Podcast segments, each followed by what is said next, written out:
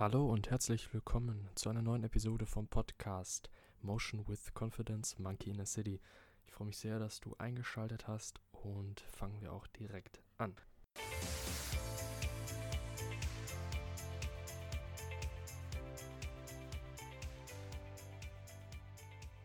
Sympathischer und gleichzeitig überzeugender wirken, weil du in den Worten und Bedürfnissen deines Gegenübers sprichst. Wie das gelingt, möchte ich dir heute in dieser Episode vorstellen. Heute geht es um einen ziemlich verblüffenden, sehr einfachen, aber tatsächlich äußerst effektiven, ich habe ihn jetzt ein paar Mal ausprobiert, aber auch allein von der Theorie her, äußerst effektiven Trick, wie man andere dazu bekommt oder in die Richtung, in die Tendenz versetzt, das zu tun, was man selber möchte, beziehungsweise eine Hilfe darstellt in Konflikten sowie auch in Verhandlungen oder wenn du etwas verkaufen möchtest. Es ist ein ganz einfaches Konzept, das dem zugrunde liegt. Und zwar, das möchte ich ganz kurz vorstellen, und zwar geht es darum, dass allgemein, es wird immer gesagt, rund um Verhandlungen, aber auch wenn man mit Leuten redet, ist es sehr wichtig, in deren Sprache zu reden. Und das, der zweite Aspekt ist also eben halt in den, in den Wörtern oder nicht nur die Wörter benutzen, sondern auch in den Vorstellungen, in den Wünschen des anderen sich hineinversetzen zu können. Dafür muss man diese erstmal kennen. Das ist natürlich eine Grundvoraussetzung erstmal. Aber da komme ich gleich noch mehr drauf zu sprechen, gerade in Verbindung mit dem Trick. Und eine andere Sache ist noch, dass es ganz wichtig ist, dass du nicht von dir selber redest, im Sinne von, von Vorteilen oder Vorzügen, ähm, die du dann selber irgendwie wahllos in den Raum wirfst und versuchst, den anderen zu überzeugen, sondern dass du die eigenen Argumente direkt des anderen aufgreifst, beziehungsweise am besten, dass der andere sich selbst die Argumente macht. Es gibt kaum etwas Überzeugenderes für einen selber, wenn man denkt, man ist selber auf die Idee gekommen, etwas zu tun. Und hat sich selber die Gedanken gemacht und sich selber eigentlich davon überzeugt, weil man selber durchgegangen ist gedanklich, warum ich das jetzt tun sollte. Das ist nicht so einfach umzusetzen in die Praxis, denn direkt zu fragen ist etwas schwierig, weil man kann schlecht sagen, was sind denn jetzt Argumente dafür aus deiner Sicht? Also klar, das kann man fragen, aber das ist ein wenig, ja, wie gesagt, zu direkt, beziehungsweise kann auch schnell in eine Schutzhaltung des anderen äh, führen. Oder wenn man fragt, wann würden Sie denn jetzt kaufen? Oder nenn, schildere mir eben äh, deine Argumente, die dafür sprechen. Gerade wenn jemand schon in einer ablehnenden Haltung ist, würde er dann sagen, gibt keine, gibt keine. Da gibt es einen kleinen Trick. Und zwar beruht das auf der, auf Skalenfragen, so nennt man das. Und zwar, um das an einem Beispiel zu erläutern, man hat einen Bruder oder ein äh, Kind, was auch immer, der möchte sein Zimmer nicht aufräumen. Und dann weißt du auch schon über die ablehnende Haltung, was du jetzt fragst, von einer Skala von 1 bis 10. Wie sehr bist du bereit, dein Zimmer aufzuräumen? Oder wie sehr würdest du jetzt dein Zimmer aufräumen? Und dann sagt der andere oder die andere 2. Das ist recht wenig. 1 wäre oder 0 wäre gar nichts, also auf gar keinen Fall. Und 10, ich mache sofort das Beste, was es auf der Welt gibt. Und jetzt hast du die 2. Oder anderes Beispiel, du äh, arbeitest bei Mediamarkt oder wo auch immer und da möchtest du jetzt einen Fernseher verkaufen. Und du fragst den Kunden von einer Skala von 1 bis 10, wenn 1 für ich werde dir gar nichts kaufen und 10 bester Fernseher, den es überhaupt gibt, ist, wie sehr sind sie bereit, diesen Fernseher zu kaufen? Dann sagt er zum Beispiel 4 oder 3. So, was machen wir jetzt mit den Zahlen? Jetzt kommt eine leicht paradoxe Frage.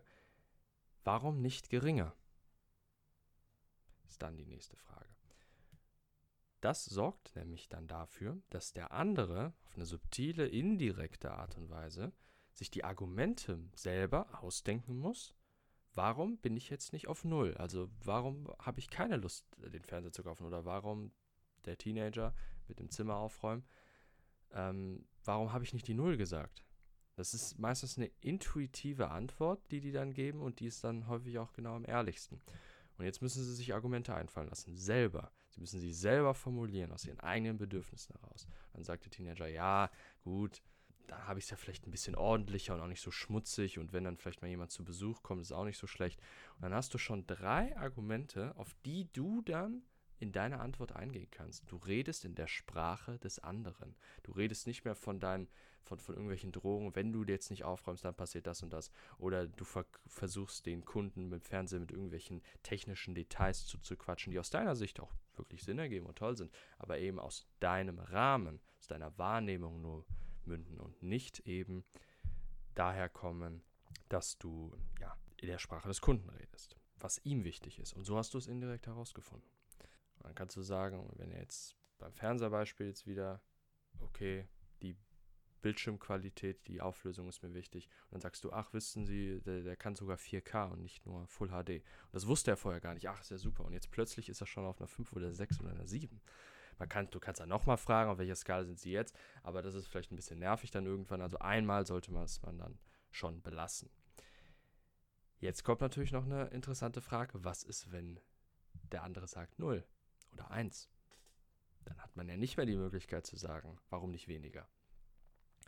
Dann geht man die umgekehrte Richtung.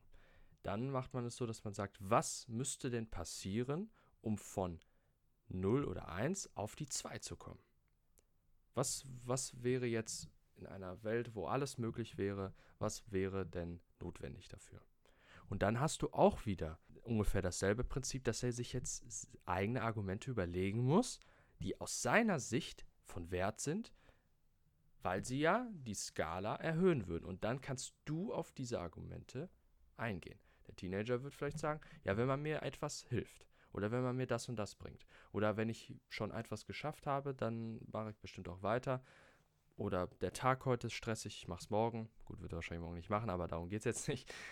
Es geht um das Grundprinzip, dass er dann oder sie die Argumente nennt und du dann darauf komplett deine ganzen Aussagen beziehen kannst. Das heißt, du redest, spiegelst seine Bedürfnisse.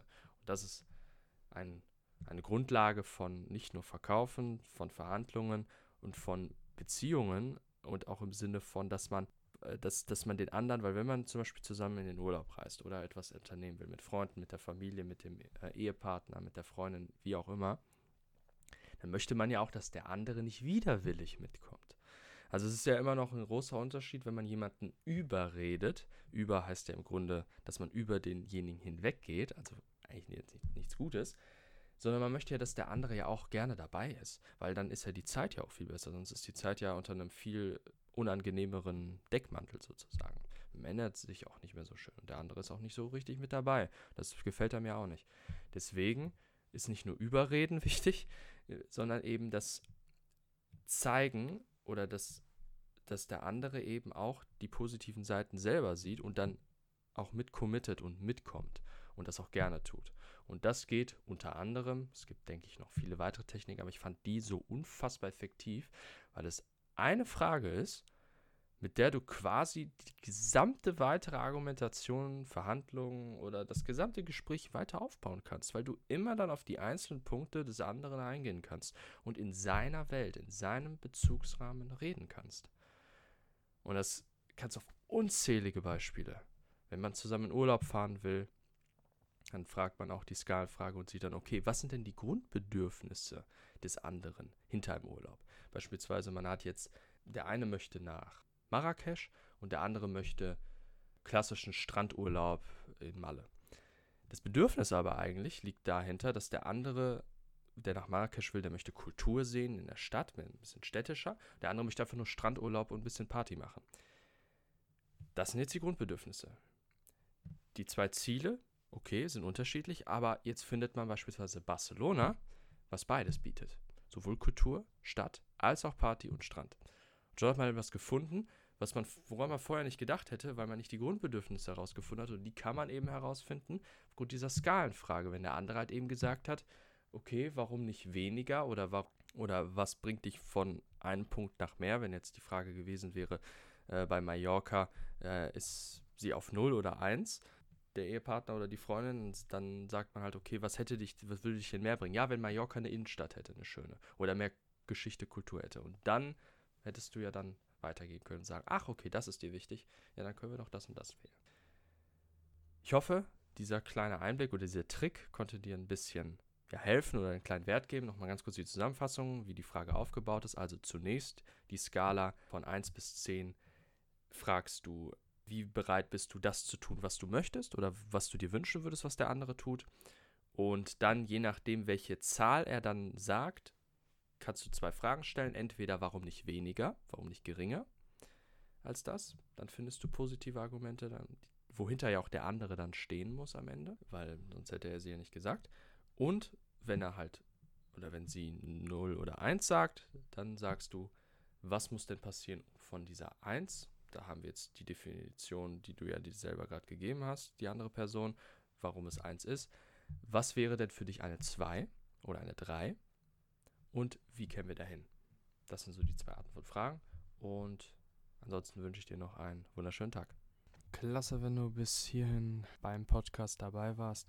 Ich möchte noch ganz kurz eine Information geben und zwar auf www.motion-confidence.com findest du auch noch in meinem Blog die meisten Podcast-Folgen verschriftlicht, sowie Shirts und Hoodies mit Designs, die genau zu dem Thema im Podcast passen. Philosophisch, psychologisch, bisschen gesellschaftskritisch manchmal. Einfach lasse ich da meiner Kreativität so ein bisschen freien Lauf. Und ich würde mich einfach freuen, wenn du da mal vorbeischaust. Und sonst immer gerne auch Feedback dalassen äh, unter meiner Mail info at motion-confidence.com oder auch auf motion-confidence auf Instagram kannst du mir jederzeit schreiben. Freue ich mich über jedes Feedback und wünsche dir sonst noch, wie gesagt, einen schönen Tag.